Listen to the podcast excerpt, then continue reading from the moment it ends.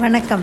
வாழ்க வளமுடன். நான் உங்கள் மாலா கிருஷ்ணமூர்த்தி இன்றைக்கு நான் பேசப்போகும் தலைப்பு சுய பிரசவம் தினமும் நாம் நம்மை புதுப்பித்து கொள்ள வேண்டும். ச்சே என்ன வாழ்க்கை இது? காலையில் எழுந்ததும் தினமும் சமைக்க வேண்டியது ஸ்கூல் போகிற பிள்ளைகளை ரெடி பண்ண வேண்டியது அறக்க பறக்க அள்ளி போட்டுக்கொண்டு ஆஃபீஸ் போட ஓட வேண்டியது.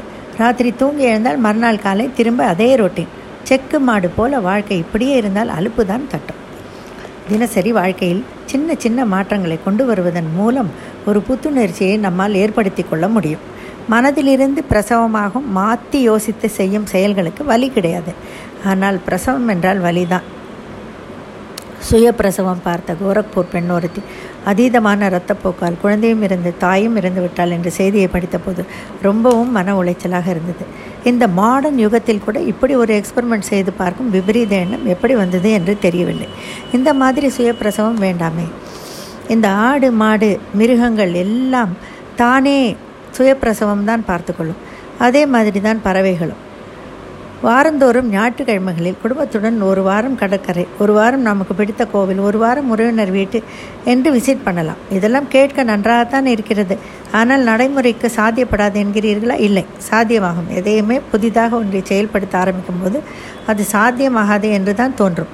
பிடிவாதமாக செய்வது என்று முடிவு கட்டி நாலு ஞாயிற்றுக்கிழமைகளில் வெளியே போய் பார்த்தால் ஐந்தாவது வாரம் நமக்கே வீட்டில் இருக்க இருப்பு கொள்ளாது. பாலச்சந்தர் கதைகளில் விதவிதமான தீம்களில் அடிப்படையில் இருக்கும்.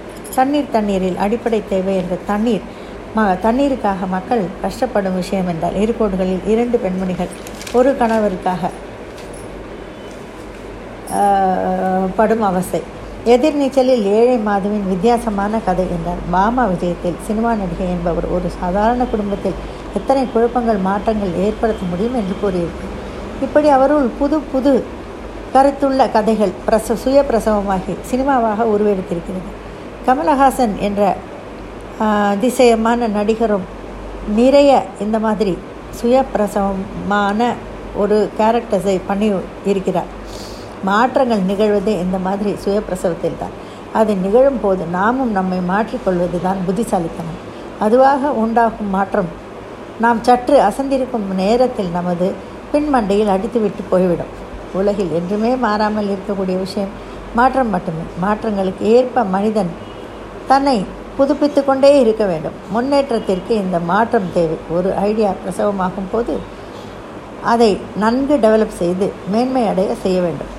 கவிஞர்கள் கதாசிரியர்கள் புதுமைகள் பல கண்டுபிடிப்பவர்கள் எல்லோருக்கும் ஆவது இந்த சுயப்பிரசவம் தான் நமக்கும் போர் அடிக்காமல் நன்றாக ரசிக்க முடியும். நன்றி வணக்கம்.